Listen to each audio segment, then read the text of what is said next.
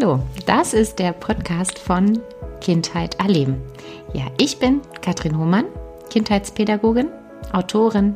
Ich promoviere zurzeit im Bereich der Psychologie, habe selbst zwei Kinder und ja, beschäftige mich äh, mit allen Fragen rund um das Aufwachsen und Leben mit Kindern in der Familie sowie in Kitas und Schulen. Ich freue mich, dass du hier bist, denn mit euch gemeinsam möchte ich neue Wege einschlagen und Teufelskreise in Engelskreise verwandeln. Habe ich Rebecca Imberg eingeladen und wir möchten über Mehrsprachigkeit im Kindesalter sprechen. Wenn du Kinder gewaltfrei begleiten möchtest und mehr über Mehrsprachigkeit erfahren, dann bleib dran und lass dich inspirieren. Herzlich willkommen, Rebecca. Dankeschön. Danke, Katrin. Freue mich hier zu sein. Danke für die Einladung. Darf ich bitten, dich den Hörern kurz vorzustellen? Ja, also mein Name ist Rebecca Imberg. Ich bin äh, Sprachwissenschaftlerin und äh, arbeite seit circa 15 Jahren als Sprachdozentin in verschiedenen Institutionen. Und äh, ich begleite mehrsprachige Familien bei der bilingualen Erziehung und ja, ich biete Fortbildungen für Fachpädagogen im Bereich Mehrsprachigkeit und äh, Familiensprachpolitik an. Und äh, ja, eigentlich komme ich aus Costa Rica, aber wohne seit fast elf Jahren in Deutschland. Und deswegen kann ich auch ähm, diese ganzen Prozessen, äh, die Personen mit Migrationshintergrund haben, kann ich sehr gut verstehen. Ähm, ja, ich habe eine kleine Tochter, sie ist äh, vier Jahre alt und ja, sie wächst äh, mehrsprachig auf.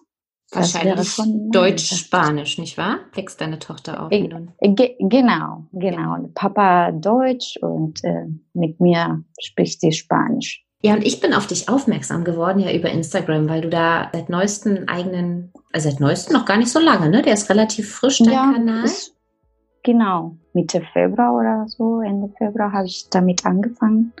Und ja, wie ich finde, einen ganz, ganz wertvollen Kanal. Du machst viel auf mehreren Sprachen und es dreht sich ganz viel eben genau, wie können Kinder mit mehreren Sprachen hantieren. Und. Ja, ich bin ja auch schon lange in dem Bereich. Das wissen wahrscheinlich viele auch noch gar nicht so, weil ich ja bis jetzt darüber wenig geschrieben und gepostet habe. Und finde es wirklich so ein unglaublich spannendes Feld. Und immer wieder fragen Eltern, ne, Eltern und auch Fachkräfte, ja, wie können wir damit umgehen, Kinder in der Erstsprache, in der Zweitsprache, in der zweisprachigen Erziehung und in Mehrsprachigkeit zu begleiten. Und bevor wir da ein bisschen tiefer reingehen in das Thema, wäre es wahrscheinlich für alle Hörer nochmal ganz interessant zu hören, ja, was ist das überhaupt, die Erstsprache, die Zweitsprache, was ist eine zweisprachige Erziehung? Kann man das in Kürze so zusammenfassen? Das ist grundsätzlich äh, eine wichtige oder eine wichtige Unterscheidung. Es gibt sehr viele Feinheiten. Im Allgemeinen kann man sagen, dass die Erzsprache die Sprache ist, die das Kind von Geburt an gehört hat. In meinem Fall zum Beispiel, meine Tochter, also mit meiner Tochter ist das so, dass ich von Anfang an Spanisch gesprochen habe und mein Mann mit ihr Deutsch gesprochen hat. Und da dann spricht man über eine doppelte Erstspracherwerb, ne? weil sie mhm. zwei Sprachen gleichzeitig ähm, ja, Erwerb hat oder äh, und die äh, Zweitsprache ist die Sprache, die das Kind außerhalb des Haushalts lernt. Ne? Wenn ein Kind in die Kita kommt äh, und zum Beispiel zu Hause nur Türkisch gesprochen hat, dann wird Deutsch die Zweitsprache für das Kind. Das ist so wirklich im Allgemeinen, weil äh, es gibt paar Feinheiten mit dem Alter und so, aber von der Sprachlerforschung her kann man das so erklären. Und bei einer Fremdsprache die kommt dann erst etwas später dazu, oder? Weil so der Fremdsprachenunterricht, das hängt dann wieder von dem Alter ab, ab wann ein Kind die Sprache lernt. Ja, genau. Da sprechen wir nicht mehr über Erwerbprozess, sondern über einen Lernprozess. Und Fremdsprachen werden oft gesteuert. Ne? Die werden gesteuert. Man, man geht zum Unterricht und lernt die Grammatik, macht Übungen und so. Beim Kindern ist das oft ein bisschen anders, weil die Kinder ne, äh, lernen oder erwerben Sprachen ganz natürlich. Und das wäre zum Beispiel der Unterschied mit einer Fremdsprache.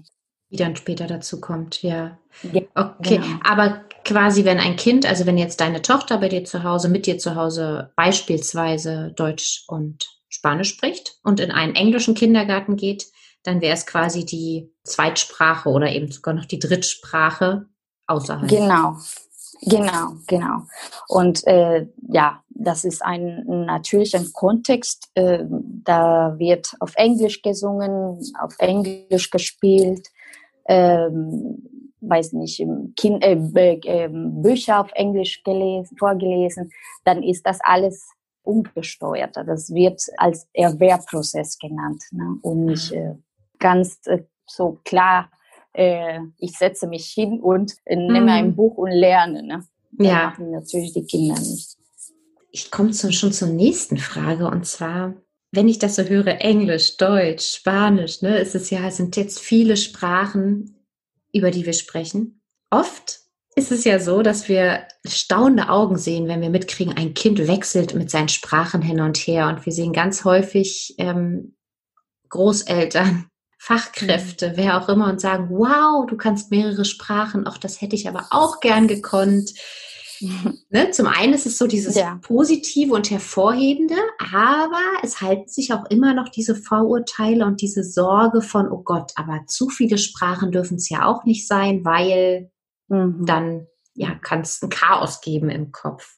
Kannst du, also hast du dazu Erfahrungen? Ja, ähm, also es wäre wirklich ein Traum, wenn, äh, wenn die Mehrsprachigkeit überall so begrüßt wird und ja, mehrsprachige Kinder, toll. Ähm, ich muss sagen, in den letzten Jahren, das hat sich positiv äh, verändert oder geändert, dass die Mehrsprachigkeit sehr positiv gesehen wird. Aber äh, zum Beispiel in meiner empirischen Arbeit, ich habe eine Arbeit mit binationalen Familien Spanisch-Deutsch gemacht und da habe ich viel äh, mit Fachpädagogen und Logopäden, Kinderärzte äh, gesprochen.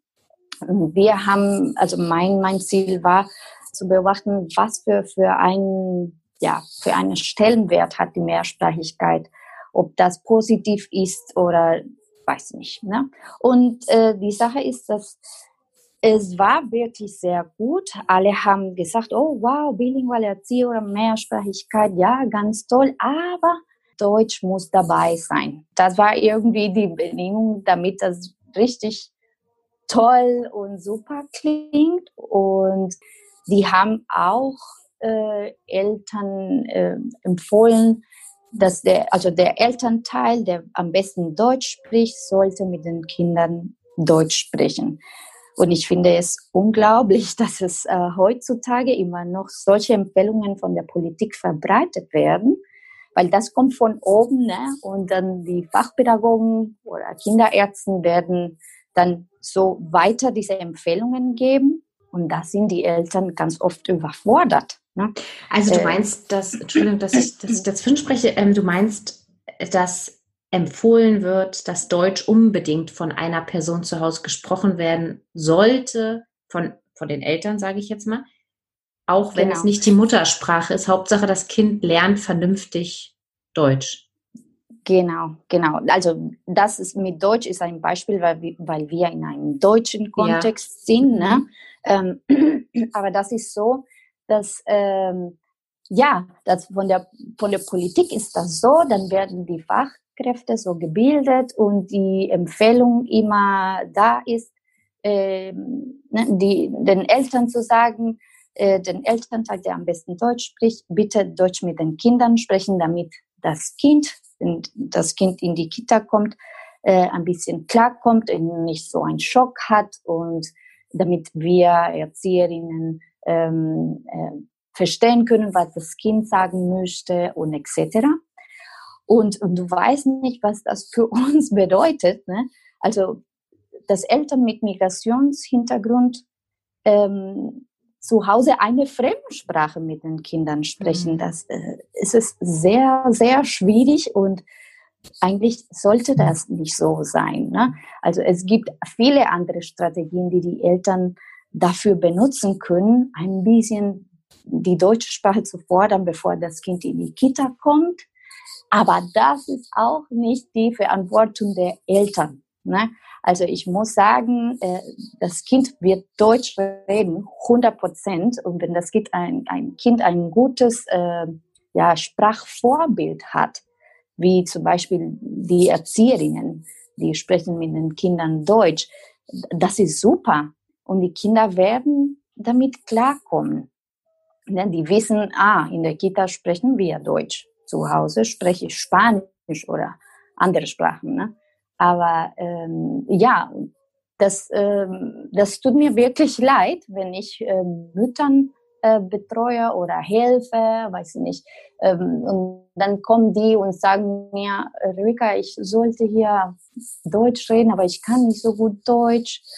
Und das Schlimmste ist, dass das Kind äh, dann ein ja, schlechtes äh, Sprachvorbild hat zu Hause. Ne? Weil diese Eltern kommen immer wieder und äh, sprechen eine Mischung zwischen äh, ihrer Sprachen und äh, Deutsch. Und das ist, das sollte nicht so sein. Ne? Und dazu, ja, muss man ja sagen, die Kinder wachsen im deutschen Kontext auf.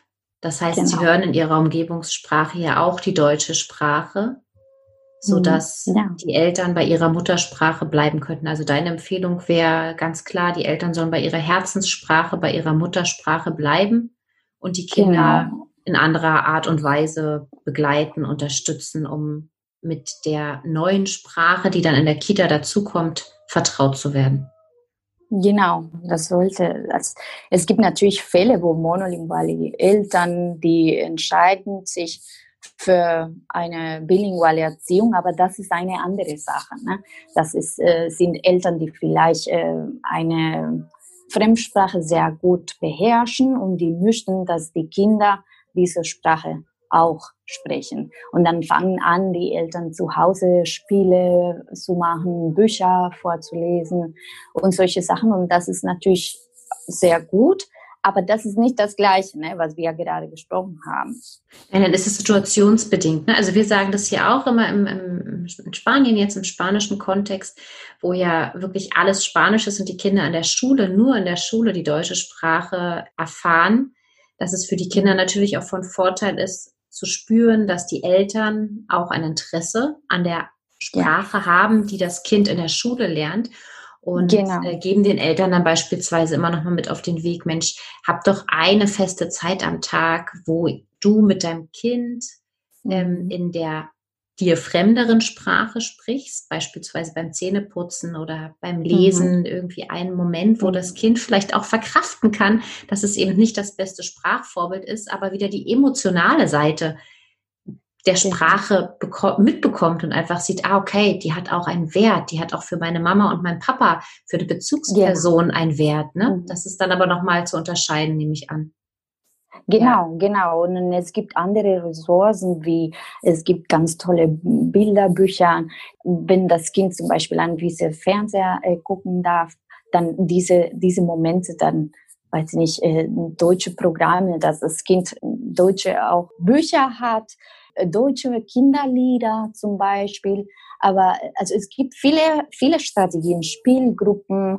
Einfach, ja, im Moment mit der Corona-Zeit kann man nicht so einfach auf dem Spielplatz. Aber wenn das so unser normales Leben wiederkommt, dann ist das möglich, dass das Kind auch Kontakt mit deutschen Kindern hat. Ne? Also es wirklich, es gibt sehr viele andere Strategien, die die Eltern dann benutzen können, um die deutsche Sprache zu fördern. Und auch, wie du sagst, dass das Kind auch sieht, dass die deutsche Sprache wichtig ist. Ne? Dass meine Eltern denken, das ist auch positiv. Ne? Ich mhm. habe ähm, zwei Freundinnen, die, die sind beide aus Costa Rica, die sprechen zu Hause nur Spanisch.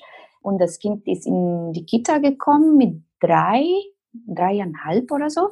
Genau. Und er konnte viel Deutsch schon verstehen, obwohl er nie äh, Deutsch von, von der Mutter oder von dem Vater äh, bekommen hat.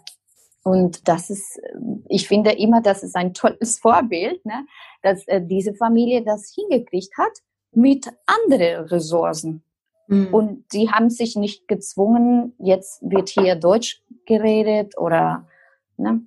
Besonders weil die auch nicht so gut Deutsch äh, können und das war einfach nicht natürlich. Ja, das ist der natürliche Fakt, ne, ohne den Druck. Und Rebecca, meinst du, es ist gefährlich oder gibt es die Vorurteile noch, dass es gefährlich sein könnte, mit zu vielen Sprachen in Kontakt zu treten, dass man sagt, oh nein, jetzt lass das Kind doch bitte erstmal Deutsch lernen und dann kommt bitte Spanisch dazu und dann bitte erst die nächste Sprache? Ja, darf das? Nein. Nein. Auf keinen Fall. Die Sprachen werden im Gehirn ganz klar getrennt. Das Kind weiß schon von der Phonetik her, das ist diese Sprache, das ist diese andere Sprache. Ja, die Kinder mischen Sprachen, aber das ist nicht, weil da alles im Gehirn irgendwie gemischt ist und die Kinder können weder oder. Ne? Das, mhm. das ist nicht der Fall und das ist diese ganze Dämonisierung der Mehrsprachigkeit, die vor vielen Jahren schon da war und Gott sei Dank hat sich das ein bisschen verändert. Aber nein, die Eltern sollten keine Angst haben, dass das zu viel für die Kinder ist. Es gibt Familienprofile, wo, wo das einfach so ist und man muss damit umgehen. Und zum Beispiel der Fall von einer Familie, die Mutter kommt aus Griechenland, der Vater aus Bulgarien und die wohnen in Deutschland. Unter den Eltern wird Deutsch gesprochen, aber die Eltern sprechen mit dem Kind ihre Muttersprachen. Es gibt auch Fälle, wo zwischen den Eltern oder zwischen den Eltern wird Englisch gesprochen. Noch dazu. Und da, also die Kinder können das super gut trennen. Die wissen, okay, ja, Englisch ist die Sprache von meinen Eltern. Und mit meiner Mutter werde ich Griechisch sprechen zum Beispiel und mit meinem Vater werde ich Bulgarisch sprechen. Das ist klar und die Kinder haben so eine unglaubliche Fähigkeit und das wird auf keinen Fall gefährlich sein oder so. Wenn, denke ich mal, ne, die Muttersprache auch seinen Platz hat. Wir haben vorhin auch kurz drüber gesprochen, was ist, wenn Eltern nicht ihre Muttersprache sprechen dürfen, sondern wenn der Arzt zum Beispiel sagt, okay, Ihr Kind soll Deutsch lernen, bitte sprechen Sie zu Hause jetzt nicht mehr Türkisch, sondern Deutsch. Mhm. Da gibt es dann aber schon die Gefahr, so ist mein Kenntnisstand, dass wenn die Muttersprache wiederum keinen Platz hat und man die überspringt, dass sich das auf die Entwicklung nachteilig auswirkt. Kannst du dazu was sagen? Ja, also dass die zum Beispiel die türkische Eltern mit dem Kind Deutsch reden, meinst du? Genau, wenn die zum Beispiel jetzt ihre Muttersprache, wenn die, das äh, Umfeld, Ärzte oder die Schule den mhm. Eltern verbieten klingt sehr hart, aber die mhm. sehr starke Empfehlung geben, euer Kind soll bitte jetzt aber Deutsch lernen, weil es kommt in die Schule, die Noten sind vielleicht nicht so gut oder auch im Kindergarten bereits. Es findet keine Freunde, es kann sich nicht austauschen. Und die Eltern sind jetzt dazu angehalten, also die Eltern sollen zu Hause eine Fremdsprache sprechen und Deutsch sprechen. Und die Muttersprache aber bekommt nicht den ausreichenden Platz. Okay, Input und so. Mhm. Ja, und, und das ist das Gefährliche von, die, von solchen Empfehlungen. Die Kinder Deutsch zum Beispiel lernen und dass dieser Prozess so stark unterstützt wird von den Eltern, dass die Minderheitssprache dann ja. vergessen wird. Und das ist natürlich total schade, mit, weil mit Sprache kommt immer Identität, es kommt immer Kultur, es kommen Emotionen. Es gibt sehr viele Sachen, mit die äh, mit der Sprache zu tun haben. Es ist nicht nur, ich rede Spanisch. Mhm. Ich kann zum Beispiel meine Tochter nicht, äh, ich hab dich lieb sagen. Ich muss te amo sagen, weil da, da ist diese Bedeutung für mich von, ne? Jemand die lieb zu, zu haben, ist es, ist für mich te amo. Ich, ich ja. kann nicht anders. Ja. Und das ist natürlich sehr schade, wenn, wenn die, wenn die Eltern solche Empfehlungen ganz stark folgen und weil die denken, die, die tun was Gutes. Aber nein, ich habe, also ich kenne auch Fälle von so Erwachsenen, die Deutschland umgezogen sind und die Eltern wollten sich so stark integrieren, dass äh, sie haben angefangen zu Hause nur Deutsch zu sprechen. Die Kinder haben dann in der Schule Deutsch gelernt und waren so quasi die Übersetzer für die Eltern, weil die also schneller Deutsch konnten als die Eltern. Und dann äh, im Laufe der Zeit wurde die Muttersprache vergessen und ja, dann können diese Erwachsenen nicht mehr so stark äh, diese Sprache ne, ja. wie früher. Das heißt nicht, dass diese Sprache ganz vergessen wird. Ne? Auf jeden Fall ist da eine Basis und man kann wieder diese Sprache erlernen, aber das ist natürlich schwieriger. Und äh, es ist äh, nicht, nicht, nicht der gleiche Prozess, als äh, wenn die Kinder so die Sprache zu Hause sprechen und erwerben in eine natürliche Form. Und du hattest gerade so ein schönes Beispiel mit Teamo. Eine Sprache transportiert ja, also ist so ein schönes Beispiel dafür, dass die Sprache ja so viel Gefühl transportiert und Kinder ja so feinfühlig sind. Und wenn wir Erwachsenen oder auch Kinder untereinander nicht die Möglichkeit haben, sich frei zu fühlen und die Sprache ihres Herzens zu benutzen, und du wärst jetzt angehalten, du darfst jetzt nur noch, ich hab dich lieb sagen und dein Kind spürt aber, dass du dabei gar nicht das Gleiche transportieren kannst und dein Herz bei dem Sprechen gar nicht lacht, ne, dann geht natürlich was verloren. Ja, klar. Ja, genau. Ja, und so, ja, sag ja, ja. bitte. Ja, ja. Nee, ich habe gerade noch auf den Lippen, ähm, eben genau, wenn Eltern auch angehalten werden, eine andere Sprache zu sprechen, als sie fühlen, ähm, mhm. stellt sich für mich die Frage nach dem Wert einer Sprache. Also inwiefern die Umwelt, die Gesellschaft, die Menschen drumherum auch einen Einfluss darauf haben, weil eine Sprache von außen einen anderen Wert erhält. Mhm. Ja, oh, da kann man so viel sagen. Da bist du Profi, ne? Das ist so ein Thema, mit dem du dich sehr beschäftigt hast. Ja, alle Sprachen haben den gleichen Wert und das sollten, äh, sollte jeder in der Gesellschaft wissen. Ne? Mhm. Ähm, warum werden die Sprachen in der Gesellschaft bewertet? Ja, also es ist äh, wirklich, das ist nicht, es, nichts, es gibt nichts von der linguistischen Seite, ähm, es gibt nichts zu erkennen oder es gibt nichts, das sagen kann, ja, weil diese Sprache hat das und das besser als die anderen. Nein, alle sind, äh, haben den gleichen Wert und alle sind wichtig und, ne? aber die werden trotzdem bewertet. Ne? Und das ist zum Beispiel besonders bei Kindern sehr traurig, weil die Kinder, die merken, die merken, oh, ist irgendwie hier sollte ich meine Muttersprache nicht sprechen. Warum? Ist das negativ? Wenn zum Beispiel in einer Kita verboten wird, dass die Kinder eine, eine andere Sprache sprechen. Ich verstehe auf einer Seite, dass es gibt bestimmte Regeln und die sagen, Ne? Wir sprechen hier alle Deutsch, wir verstehen alle Deutsch, Kinder sollen hier Deutsch sprechen, das finde ich super. Aber es gab äh, auch Situationen, wie meine Tochter mir erzählt hat, äh, weißt du, Mama, äh, meine Freundin Dina, das ist die beste Freundin von ihr, äh, sie spricht Sabanisch. sie sagt Sabanisch, aber sie meint Arabisch. Mhm. Und dann sagte sie mir, äh, aber ähm, irgendein Kind ha, hat gesagt, sie haben auf, auf Arabisch und auf Spanisch gezählt. Ne? Sie haben sich das irgendwie äh, beigebracht, beide. Und ähm, dann ist ein Kind gekommen und gesagt, nein, das solltet ihr ja hier nicht machen. Ne? Hier wird Deutsch gesprochen. Und äh, man sieht durch dieses Beispiel, dass, also vielleicht kommt ein Kind nicht von allein auf solchen Aussagen. Ne? Ich glaube, die imitieren viel und äh, was die hören.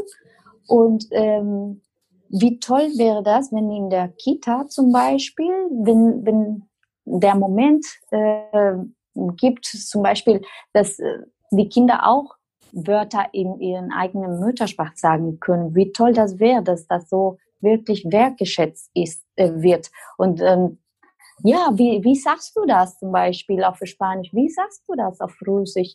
Oh, wie toll, du kannst auch diese Sprache. Also, dass die Mehrsprachigkeit der Kinder wertgeschätzt wird, das finde ich sehr wichtig. Es ist nicht äh, ich, ich spreche hier nicht über, äh, ja, alle Kinder sollten jeder Sprache sprechen in der Kita und das ist egal und man muss das akzeptieren. Nein, ich weiß, es gibt Regeln und die Kinder müssen natürlich Deutsch äh, lernen und Ne? Ja, aber emotional, aber emotional holen wir die Kinder ja gar nicht ab, wenn wir starr darauf beharren, dass sie in einer anderen Sprache sprechen. Also ich kenne dir dieses Beispiel aus den Eingewöhnungszeiten mit den Kleinsten. Und wenn Kinder zu mir kommen und gar kein Wort von der Sprache verstehen, kann ich natürlich immer wieder versuchen, meine Mimik einzusetzen. Aber wie viel Sicherheit bekommt ein Kind und wie viel Vertrauen und auch wie viel Wertschätzung, wenn ich auch ein paar Wörter, Sätze in der Muttersprache des Kindes kann und mhm. das Band gleich knüpfe und genau wie du sagst, den, den Wert der Sprache einfach anerkenne und symbolisiere, dass ich auch mich für das Kind interessiere. Ja, da stimme ich dir total zu. Das ist unglaublich wichtig. Und ich denke, mhm. Kinder, das hast du vorhin ja so schön gesagt, das ist so viel mehr als nur die Sprache. Es ist die Kultur, es ist, es ist das Gefühl, es ist die Herkunft, es ist so viel mehr, dass mhm. es so immens wichtig ist, dass Genau, und das, das zählt auch für die, für die Eltern. Viele Eltern ja.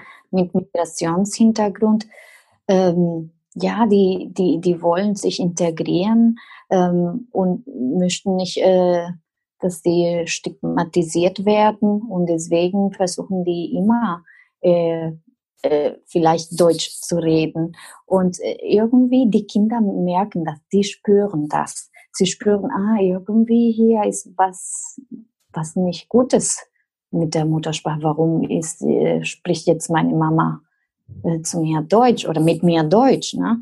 Ähm, also deswegen ist es auch sehr wichtig, dass die, die Eltern ähm, ganz konsequent mit den Strategien bleiben. Ne? Das, äh, das ist oft so nicht bewusst. Ne? Die Familie fängt an, eine Sprache zu sprechen, einfach so als, als Bauchgefühl, würde ich sagen, ne? weil ne, das kommt einfach so, die machen sich nicht so viele Gedanken. Aber deswegen ist auch so wichtig, dass die Eltern über Mehrsprachigkeit erfahren, auch erfahren, wie das funktioniert, warum meine Kinder die Sprache mischen. Ist das schlecht? Können die weder Deutsch noch Spanisch sprechen? Warum ist das so?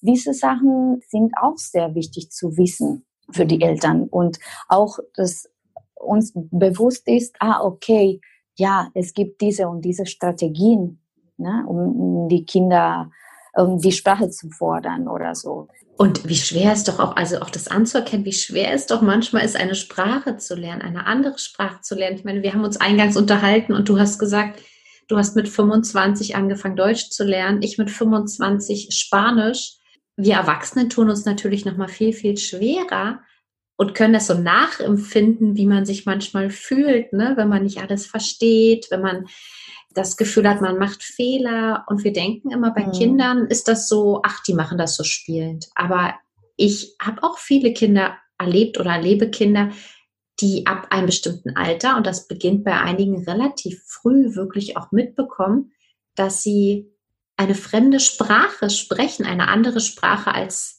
beispielsweise zu Hause, die sich nicht so sicher fühlen und auch richtig Anstrengung aufbringen, um sich zu äußern, verstanden ja. zu werden. Und das macht ja. so viel. Ne, weil nicht alle Kinder, ich meine, das ist ein Geschenk, wenn die Kinder mit zwei Sprachen zu Hause aufwachsen und diese Sprachen dann auch im Außen, in der Kita, in der Welt, im, im draußen beim Einkaufen teilen. Aber wir haben ja eben auch über Kinder gesprochen, die zu Hause beispielsweise Türkisch sprechen und in eine deutsche Einrichtung gehen oder Arabisch und nochmal eine ganz, einen ganz anderen Hintergrund haben und letztlich in der Kita immer in einer anderen Sprache unterwegs sind. Das ist, das ist schon wirklich eine große Leistung. Ja, genau. Ja, das ist ähm, wirklich was Tolles und faszinierend ist, äh, wie dieses Gehirn funktioniert und ist einfach so süß, manchmal sowas zu, zu beobachten, wie sie sich verhalten, was für Mischungen die machen. Und jetzt verstehe ich zum Beispiel, meine Tochter hatte eine Zeit, wo sie, sie hat sich geweigert, Spanisch zu sprechen. Und da, davon stand meine Idee, okay, ich muss über dieses Thema äh, eine empirische Arbeit schreiben. Und das war für mich sehr hart, muss ich sagen. Im Nachhinein verstehe ich, warum. Es war eine relativ normale Phase bei ihr zwischen zwei und drei und auch, dass sie angefangen hat mit äh, Sozialisierung. Und ja, jetzt weiß ich das. Aber vorher wusste ich das nicht. Und das war für mich ne, wie ein Albtraum. Sie, meine Mama war hier und sie hat nur Deutsch geredet, obwohl ich immer ganz konsequent war äh, und habe mit ihr immer Spanisch gesprochen und so. Ja, nachdem äh, wir sehr viele andere Strategien äh, benutzt haben und ja, jetzt kann ich sagen, die spricht beide Sprachen super und super gut. Wir waren in Costa Rica auch drei Monate und das war unglaublich toll. Sie war auch in der Kita da und äh, das war eine bilinguale Kita, Spanisch-Englisch. Und äh, dieser ganzen Prozess hat sie auf Englisch auch erlebt, ne? weil natürlich hat sie nichts verstanden am Anfang und so. Aber danach war das so toll und ich merke jetzt, dass, dass, also, dass sie so viel Interesse an Sprachen hat. Letztens hat sie mir gesagt, sie möchte Portugiesisch, Portugiesisch mhm. lernen. Ich weiß nicht, woher sie das hat. Ähm, aber dann ist das wirklich einfach nur ein Geschenk, was wir den Kindern geben können. Es, die, die, das, die werden auch äh, neugierig. Ach, guck mal, die spricht anders. Ne? Was ist das denn für eine Sprache? Ich empfehle auch Eltern, auch Kontakt mit anderen Eltern zu haben, die auch eine bilinguale Erziehung haben oder ne, zu Hause machen. Egal, ob die gleiche Sprachen sind oder nicht einfach so, dass die Kinder merken, oh, er kann auch diese, also er kann auch Deutsch und eine andere Sprache. Oder er kann sogar drei Sprachen. Ne? Wie toll, dass die Kinder merken, oh, mehrsprachig zu sein ist auch cool. Mein Freund kann das auch. Ich bin nicht nur die Einzige, die anders spricht kann das und merkt vielleicht auch ähnliche Herausforderungen oder Hindernisse. Ne? Das ist natürlich auch nochmal, fühlt man sich auch nochmal verstandener, wenn der Freund das ähnlich erlebt. Mich würde nochmal interessieren, wie, also du hast ja gesagt gerade, ne, deine Tochter hat dir dann nur noch auf Deutsch geantwortet und du hast Spanisch gesprochen und hast dich gefragt, Mensch, ich habe doch alles, ich sag mal jetzt richtig gemacht. Warum antwortet mein Kind nicht auf meiner Sprache, auf der Mutter, also auf meiner Muttersprache, auf Spanisch? Welchen Tipp würdest du den Eltern jetzt im Nachhinein in so einer Situation mit auf den Weg geben, wenn die Kinder auf einmal eine Sprache mehr oder weniger komplett meiden, verhindern, mindern, aus dem Weg gehen? Ja, äh, zuerst den Eltern sagen, dass das normal ist. Die Sprache hat viel mit Identität zu tun. Wenn die Kinder in, in der Kita merken, alle meine Freunde sprechen Deutsch. Warum soll ich hier äh, also andere Sprache sprechen? Meine Mama versteht auch Deutsch. Sie hat äh, schon ein paar Mal reagiert, als ich Deutsch gesprochen habe und ich habe bekommen, was ich wollte. Das, also die, die wissen. Es, das heißt ein ähm, Bilingual-Modus. Das heißt, wenn das Kind weiß, die Person, mit, dem, mit der ich gerade bin, die kann meine beide Sprachen, dann sind beide Sprachen im Gehirn aktiv. Mhm. Das heißt, meine, meine Tochter zum Beispiel mit meiner Mutter, die nur Spanisch spricht, die redet Spanisch. Diese Mischungen, dass sie irgendwie ein Wort nicht hat und das auf Deutsch sagt, zum Beispiel wie bei mir, das passiert bei meiner Mutter nicht, weil Spannend. sie weiß, meine Mama, meine Mama spricht Spanisch. Nee, da bin ich zuck, Deutsch ist aus. In einer äh, monolingualen Modus heißt das. Dann, wenn sie zu mir kommt oder wenn ich zum Beispiel ihr spiele oder so und sie äh, mit mir Spanisch spricht und plötzlich will sie, also, oder wird sie sehr emotional zum Beispiel, dann fängt sie an, mit mir Deutsch zu reden. Ich verstehe jetzt, warum sie gerade Deutsch gesprochen hat, weil das ist ihre Dominanzsprache, das ist also oft für sie die Sprache, wo sie ganz klar ihre Emotionen ausdrucken kann. Das ist auch eine Sache, die ich im Nachhinein verstanden habe. Okay, Eureka, es ist normal. Bilinguale Kinder mischen die Sprachen. Aber es ist nicht so, dass die einen Salat im Kopf haben. Nein, das ist wirklich ganz klar getrennt. Und normalerweise, sie respektieren die grammatikalischen Regeln von den Sprachen, die sie gerade sprechen. Meine Tochter spricht vielleicht äh, Spanisch gerade. Es fällt ein Wort auf Spanisch und dann benutzt sie dieses Wort auf Deutsch. Aber der mit der spanischen Grammatik, ja. Genau, ja, genau. Ja. Das ist eigentlich. Das ist so angleichen, ja. Genau, perfekt. Was ich gemacht habe, war, ähm, das heißt ein Happy Lingual Approach. Das ist eine Form, damit die Kinder Spaß haben, die Minderheitssprache zu sprechen.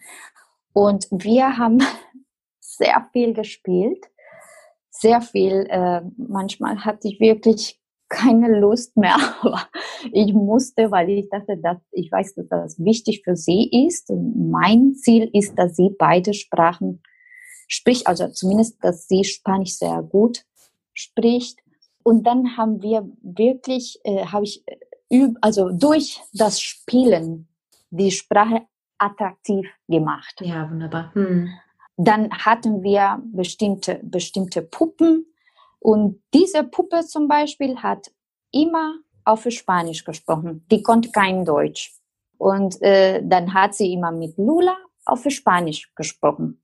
Und oh, manchmal, äh, wenn mein Mann zum Beispiel äh, mit Lula auf Deutsch redet, nein, Papa, sie spricht nur Spanisch. Ne? Und äh, das ist sehr lustig. Die können wirklich ganz toll die Sprachen trennen. Und das ist nicht nur durch Personen.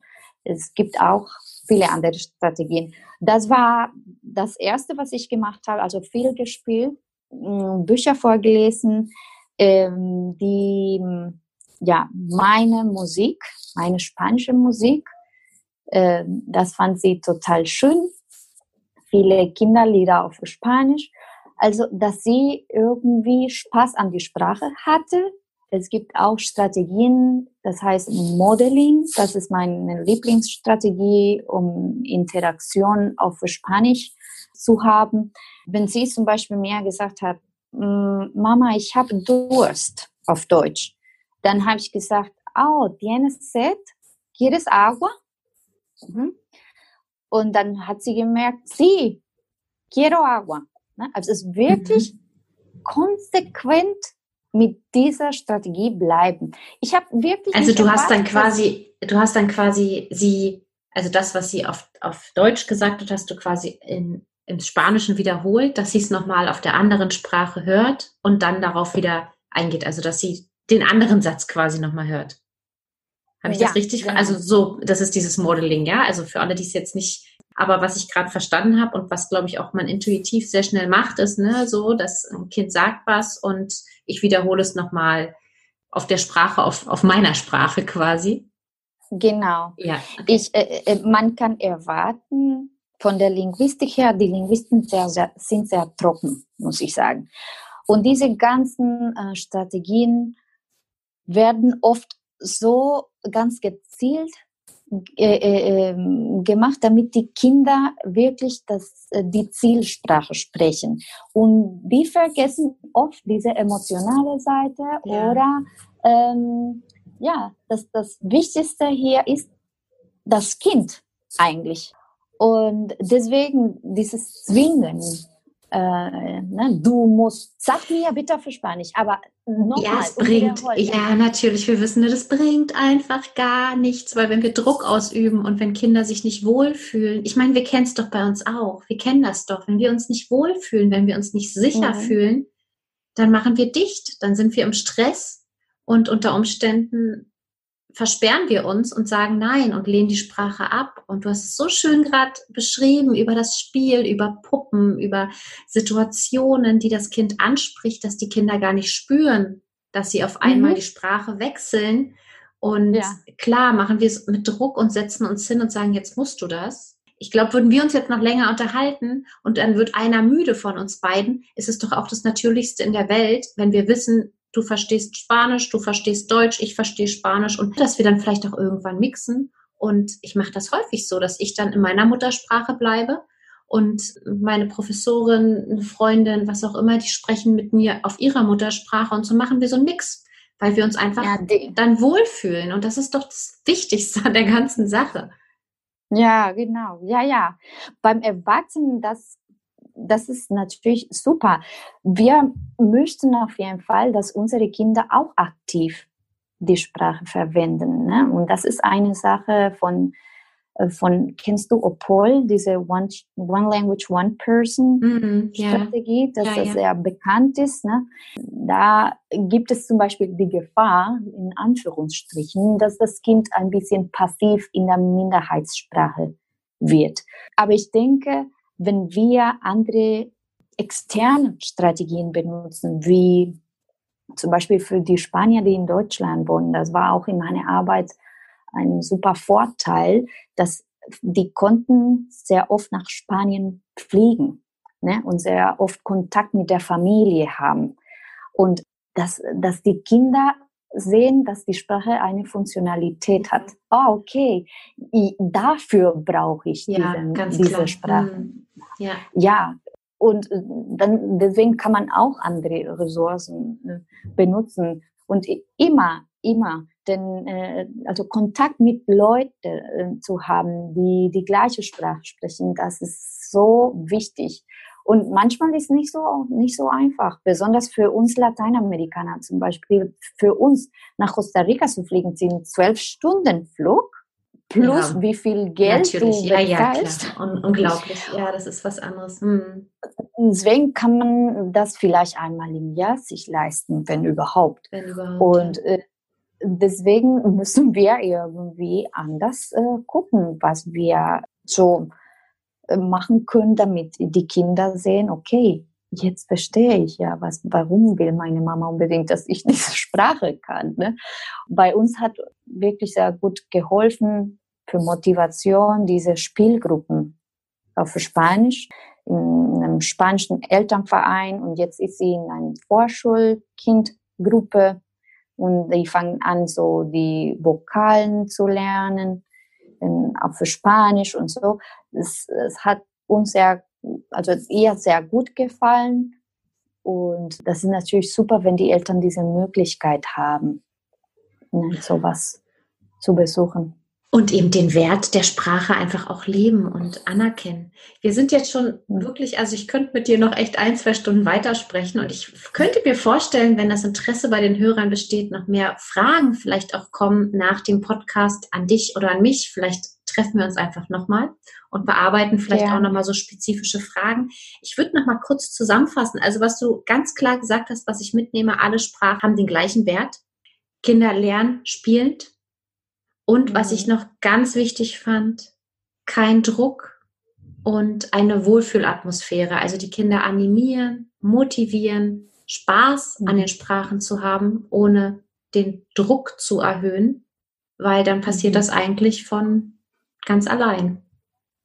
Genau, genau. Das ist ein natürlicher Prozess und kriegen sowieso alles mit. Ne? Die, die merken, ne? sie zwingt mich oder du hast das super gut zusammengefasst. Oder es wird halt, ich sag mal nicht geschimpft, aber immer wieder korrigiert und man merkt, oh nein, jetzt, jetzt sage ich was und genau. jemand, das macht natürlich auch was mit uns und der Sprachlust.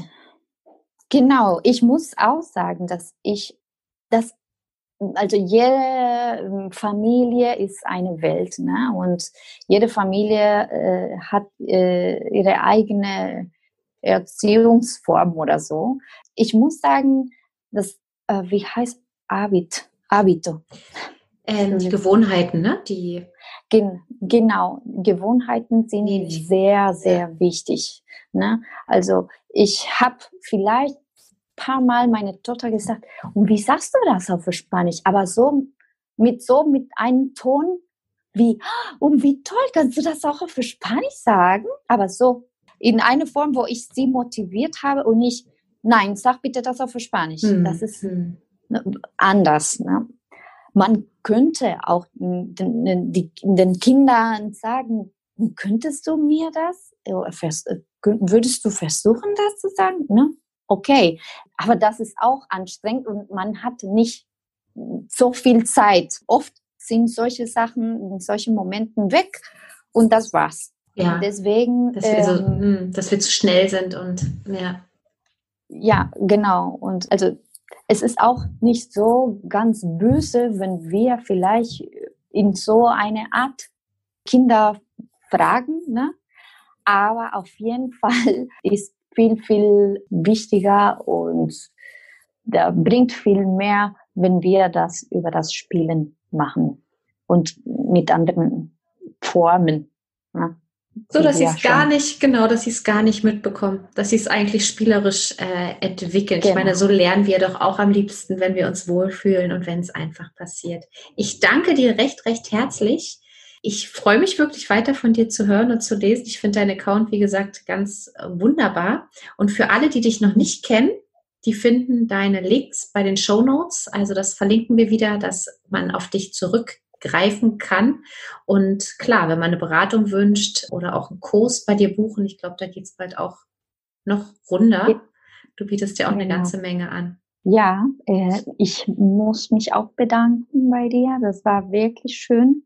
Hat viel, viel Spaß gemacht und wie du gesagt hast, sehr gerne. Ich, ich mache das wirklich von Herzen. Ich mm, weiß, wie schwierig ist, manchmal so Ausländer zu sein.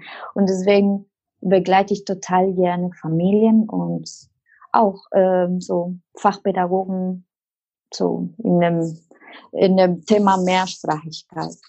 Und da die Einladung nochmal abschließend an alle Hörer und Hörerinnen, egal ob Eltern, Großeltern, ähm, Fachpädagogen, wer auch immer uns hört und noch eine Frage hat zu dem Thema, vielleicht bleiben noch ein paar übrig, schreibt uns. Schreibt Rebecca, schreibt ja. mir oder packt es gleich in die Kommentare, dass wir wissen, was noch übrig geblieben ist. Und ja, vielleicht sehen wir uns dann einfach nochmal und gehen auf ein paar der Fragen ein. Ich danke dir von Herzen und wünsche dir ja alles, alles Liebe und bis ganz bald.